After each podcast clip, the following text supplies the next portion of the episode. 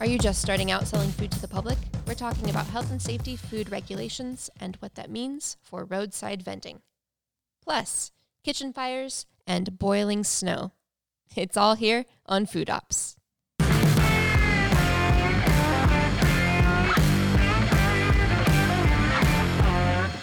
Hey, I'm Becca, And I'm Derek. and he is a health inspector. And we are here to help you prep for inspection. Have you done any inspections lately, Derek? I have I've done a few this week. They were pretty good. How many do you do each week, would you say? On average, a health inspector conducts about 20 to 25 inspections a week. They stay pretty busy, don't they? Uh, yes, definitely. Well, Derek, as usual, there's been a lot going on in the news. A little bit later, we'll talk about how Texans have been surviving the freeze and coping with loss of drinking water. But for now, let's start the conversation with a discussion about roadside vending. I see food vendors along the road. You know, they're set up along street corners where there's high visibility. Right. If a new startup wants to test out the market for a new a new product, say juicing, Mm. for example, would the corner marketplace be recommended for starting out and for testing out that business idea? What do you say? Uh, no, not for juicing. So roadside vending is not a good place for uh, a juicing business owner to start. Um, and we will talk about that in a few minute minutes. But when a business owner starts a food operation, one of the most important questions is to determine how they envision their product being sold to the public. What's the end point of contact between the business owner and the customer? Is it out of their house? Do they want it to be along the side of the road? Is it a restaurant? Um, and once you identify that point of contact or how they want to sell it, determines what permit that they get established under.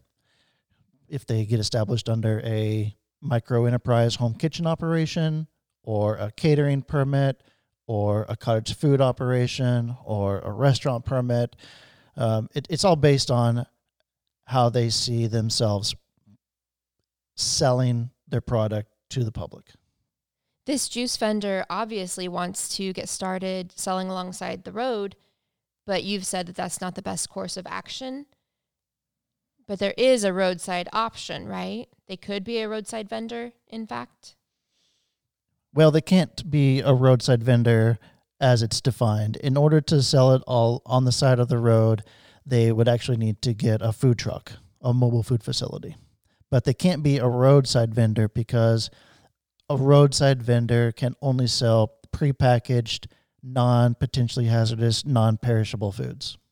Can you help me understand a little bit more about prepackaged foods? Yeah, sure. So prepackaged foods are just foods that are manufactured and processed in a licensed facility and they're packaged there at the licensed facility and then either wholesaled or retailed. So a bag of chips, uh, a can of Coke. Those are going to be typically typical prepackaged foods. Snickers candy bar, any candy bars, your favorite candy bar. Those are all prepackaged food and they're non-perishable, non-potentially hazardous. So when I say non non perishable, again, nothing that is going to rapidly perish over time. Like cut fruit, that's considered perishable, so that wouldn't be included. Containers of ice cream, that's potentially hazardous foods, so that wouldn't be included. If I don't want to open a full juice bar storefront, what would my options be? So there are three obvious options that you can go down to get permitted and sell your product. The first would be a micro enterprise home kitchen operation. And again, this is the MEHKO operation. We've we've talked about it in the past, but this permit allows you to make and prepare foods out of your home kitchen and sell directly to the customer. They can come up to the front door. You can have a, a patio dining area. You can even do delivery. So this is a permit that's possible to do juicing with. Just remember that with the MEHKO permit, the MEHKO permit is based on meals, and what defines a meal is left up to the local jurisdiction. So your own local health department might have a little different requirements as what defines a meal, um, but potentially a container of juice could be a meal. So that's the first one. What are the other two options? So another option would be to get permitted as a mobile food facility, In other words, a food truck? a food truck. Right, right. And again, we, we have talked about food trucks in the past. There's a few categories of food trucks. So you would just have to be mindful about which category that you fit into. But if you're going to be juicing out of a food truck, this is going to be typically a category four or a category five. Out of the five categories available in Right. food trucks. Right. And then what's the third that you mentioned? You you said there's three options. So the third option would be to operate at a event or um, farmers market. Farmers markets are still ongoing with, with COVID right now, right? Right. So that would be a popular, common option at this time. Set me up for success. What do I need to know and do to sell my juices at a farmer's market? So to sell juice at a farmer's market or to do juicing at a farmer's market, you first of all you need to get on the list to operate at that market and you do that by contacting the coordinator of that event. So that would be the first step to make to see if there's any room for additional food vendors to operate. Uh, a couple of things to keep in mind when you do that. Farmers markets operate on a quarterly basis, so that means that you might not be able to come in uh, mid-quarter. You would you might have to wait until the beginning of the next quarter to actually start your operation. But you can contact the coordinator, get on the list at any time, so that if there is a waiting list, at least you secure your spot on that list. And then the coordinator actually works with the health department to secure the health permit that covers all of the food vendors to operate at that market. How do I make sure that my product is market ready? After you contact the coordinator, they're going to provide the health department with a list of all the participating food vendors and their contact information. And then the health department, the inspectors will reach out to all of the food vendors. So they'll reach out to you. They'll go over all of the requirements for maintaining proper health and safety standards, maintaining proper temperatures, good hygiene. They'll they'll provide all of that education to you so you know how to operate your booth safely. Are there any big ticket items that I could be purchasing right now so that I am ready when it's go time? So typically at a at a farmers market, the booth will consist of an easy up that has a canopy on it and then four screened walls. And I provide that as a vendor? And you would provide that as a vendor. Right. and you said screened walls. Yes, screened walls and then you can imagine the front wall is going to have the pass through windows for the money and the food transfer. Is there anything else I need to consider to get market ready? Yes. So remember, when you're providing food and preparing food at this public event, at this farmer's market, you're going to be doing all of the preparation there at the market. Now, you can have your own food equipment, your own juicers, your own ice coolers, and you can store those at your house. But you have to pick up the food the day of the farmer's market. Wait, so you're saying that I'm selling food, but I can't store it at my home? Right, exactly. You cannot store the food at your home prior to the market. How is that supposed to work? How do I prepare gallons and gallons of juice beforehand the day of? Well, you really can't. And and that kind of gets us into the last aspect of this juicing scenario because juicing is or juicing can be considered a special process. There's a couple of requirements that you have to meet if you want to do juicing and a certain way And if you want to do a juicing a different way, uh, such as preparing it beforehand, that's a different scenario. So let me cover the two scenarios for you. In order to do juicing there at the farmer's market, you need to juice and serve per order. So juice on demand, basically. Yeah, exactly. The customer comes up to the booth and says, I want your apple mango juice, 16 ounce, whatever. And you prep it right then and there. Exactly. You prep it right there, then and there. You send it through the juicer, whatever preparation you do. If you want to add a little mix in, that's fine. And uh, you have it in your your container, 16 ounce container, let's say. Put the lid on, give it to the customer. Now, before you give it to the customer, the container actually has to have a few label requirements too. So Okay. tho- those requirements are going to be it's it first of all needs to say that it's non-pasteurized and then secondly it needs to say that it must be consumed within 24 hours.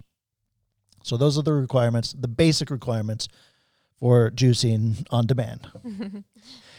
Are there any other permits I could look into so that I could prep my food ahead of time?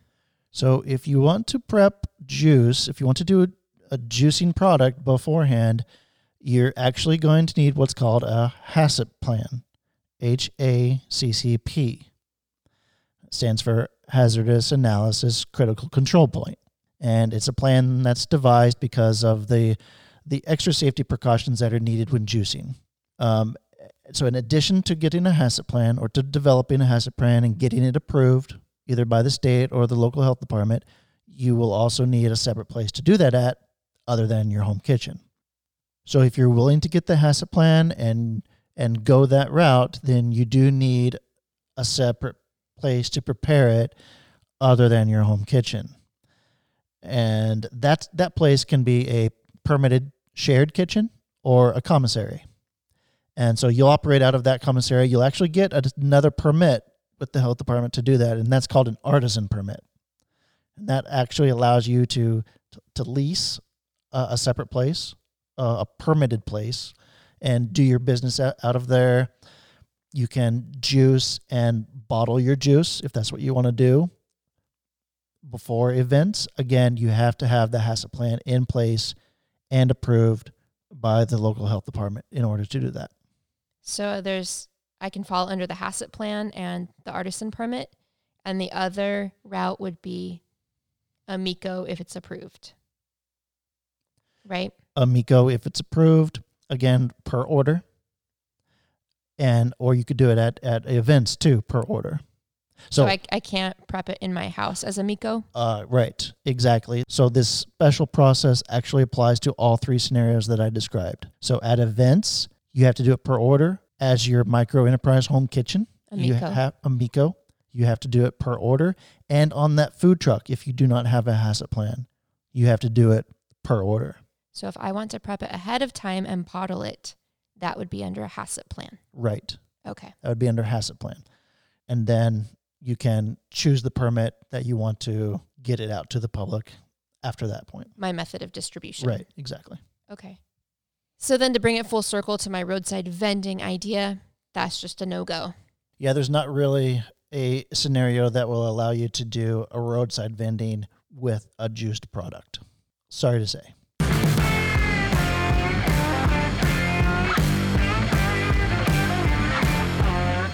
Derek, sometimes things in the kitchen go wrong. Really wrong. What? No. What do you know about kitchen fires? Ah. How often do you see those? Well, you know, every every few months there's a, a local kitchen fire that uh, that all become aware of, and an inspector will have to go out and investigate and uh, and do an inspection on. What do you find typically causes a kitchen fire? Well, kitchen fires can start a variety of ways. Um, usually, they're going to be centralized at the cook line under the exhaust hood. That's where you have your your gas flames. That's where you have your hot grease. Typically, that's where your your fires are going to start. So, there's a few things that contribute to the the, the fire starting there at the cook line. One of them is if you have hot grease next to an open flame. That's why there's a requirement to put a, a large splash guard, stainless steel splash guard, between fryers and stovetop ranges is to prevent that splash from getting to the open flame because that's a, that's a common way that fires can start. Fires can also start if you don't have proper ventilation, if your exhaust hood is not working properly, or if you have a lot of grease and soot build up in your exhaust hood.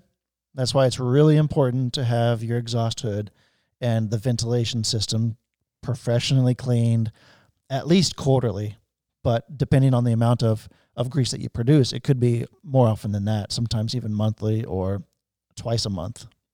So you, you got to really keep that clean because if you have a big flare up of fire off of your griddle and it goes into up to the uh, exhaust hood and where those filter panels are, then it's just going to catch fire. And, and that's that's a real common place for the fires to start is in that exhaust hood, in that ventilation hood. Is that typically a, a service that would come out and do that, or is that something that restaurant owners do themselves? Well, there's there's two aspects to it. So to have it professionally cleaned up internally in the flue and in the vent system, there's professional companies that that perform that service that a lot of restaurants enter into contracts with, and they come out and do that. And then they they put a sticker right there on the exhaust hood to remind the employees, remind the manager when they perform the service, and to remind them when the next time that the service can be done. Now, the second part to your question is can employees or can the restaurant do anything to service the exhaust hood? And yes, they can. There are filter panels in the exhaust hood that actually are removable and can be cleaned in house. So those can come down, they can be soaked overnight. Sometimes they can go through a, a dishwasher or sit in a, a, we washed at the three compartment sink, cleaned up, grease removed, oil removed, and then put back in place. They need to be in place though before any cooking uh, is performed at the cook line.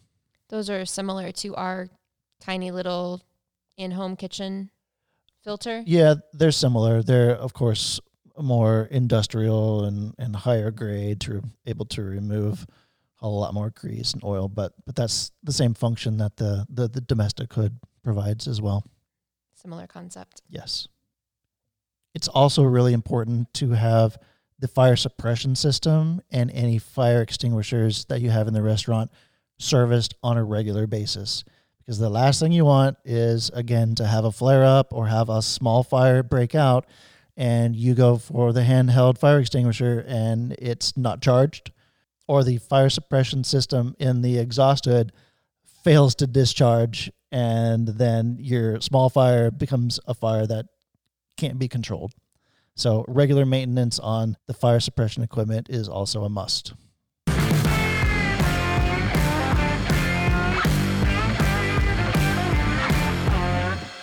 In now trending, the great state of Texas has been under severe winter weather lately, and some of the residents found themselves boiling snow in order to have access to drinking water. Derek, let's talk about water safety for just a minute. That's Okay. part of, of what you do. It is, right? Yeah. What's your perspective on this method? That's something that I just wouldn't have thought about. Yeah, it's interesting. It's actually pretty resourceful. So what I've read is that a, a lot of these stores in in Texas and some other areas that are have freezing temperatures, the shelves you can't find bottled water on the shelves. Like it's there's not really a supply of of, good water out there. So some residents are boiling the snow to make potable water out of. So you might just think, uh, well, why don't they just run the water through their tap? Well, what also happens is as pipes freeze and they burst, they get contaminated. And so I've heard that there are some sewer pipes that have burst, and those are next to potable water pipes. And so you have this big contamination issue. So you can't really trust the potable water that's coming out.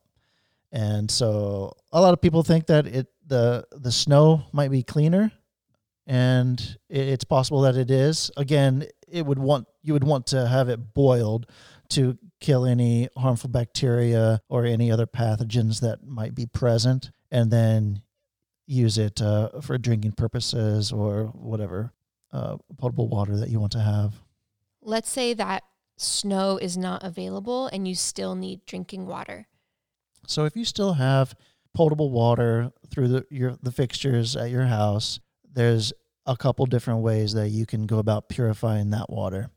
Now, if you don't have electricity, you're not going to be able to boil it on an electric range. If you have gas, you still might be able to, but your gas might be turned off as well. So if the water looks clean and is generally clear, you can add about eight drops of chlorine bleach per gallon of water, and that can disinfect the water. Let it sit there for a minute or two, and then that can disinfect the water and allow it to be drinkable and usable. So my two options are I can bring the water to a boil and then it's safe to drink. Yes. And then the second option is per every gallon of water, I can add eight drops of bleach. Right. That's correct. And remember, you're going to do this to clear water. So if the water is not clear, and that's probably why a lot of people are boiling snow, they might not be getting clear water out of their pipes. So at least the water that is generated from melting snow is probably going to be more clear than the water coming out of the pipes. So that's probably why they're they're using this method. Not to mention that the pipes are frozen. That too.